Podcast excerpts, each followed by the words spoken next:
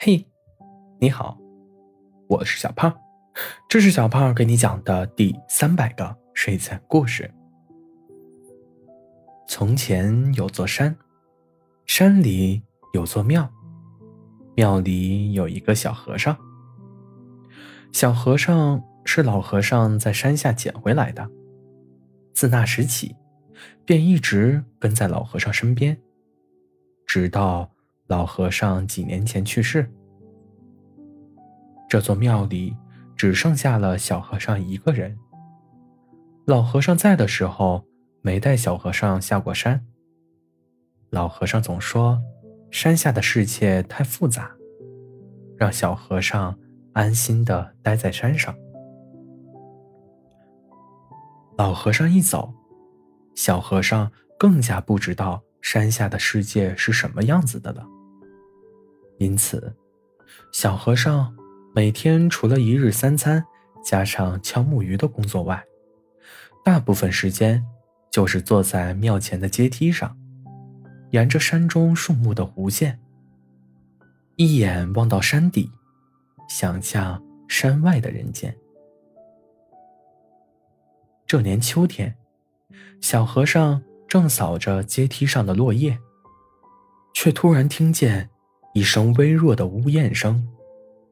小和尚抬头四望，以为是风声吹动树叶，可呜咽声越来越大，最后变成了哀鸣。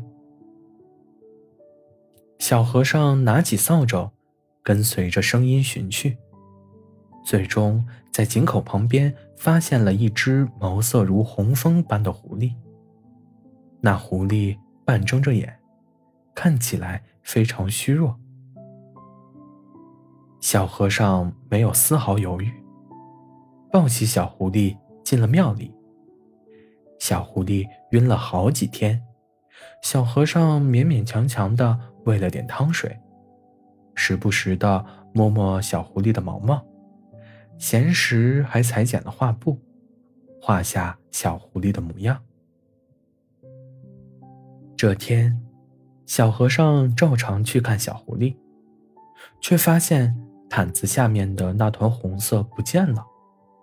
小和尚放下碗，在屋子里找了找，一无所获。你在找我吗？门外走进来一个姑娘。小和尚吓了一跳，狐狸怎么变成了姑娘？你。你是个狐妖。小和尚后退了一大步。好好说话，本姑娘是狐仙。姑娘坐回了床上。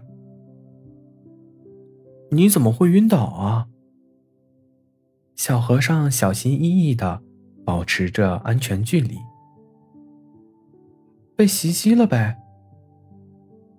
小狐仙摸着自己的辫子，小和尚不知道该说什么，索性不说了。谢谢你这几天的收留，但是我要下山了。看你一个人这么久，要不要和本姑娘一起闯荡江湖呀？小狐仙发出了邀请。小和尚犹豫了一下，还是回绝了。那我走了。小狐仙走后，小和尚又回到了以前的生活模式。不过，小和尚发现自己画的画都不见了，多了一张小纸条，上面写着：“画不错，我拿走啦。”小和尚多了一个想象的场景。小狐狸，哦不，小狐仙，会在山下遇见什么呢？他还会受伤吗？冬天来了，小和尚在门前堆了个雪人，是只白色的小狐狸。不仅画工不错，雪人也堆得不错呀。声音从那口井旁边传来。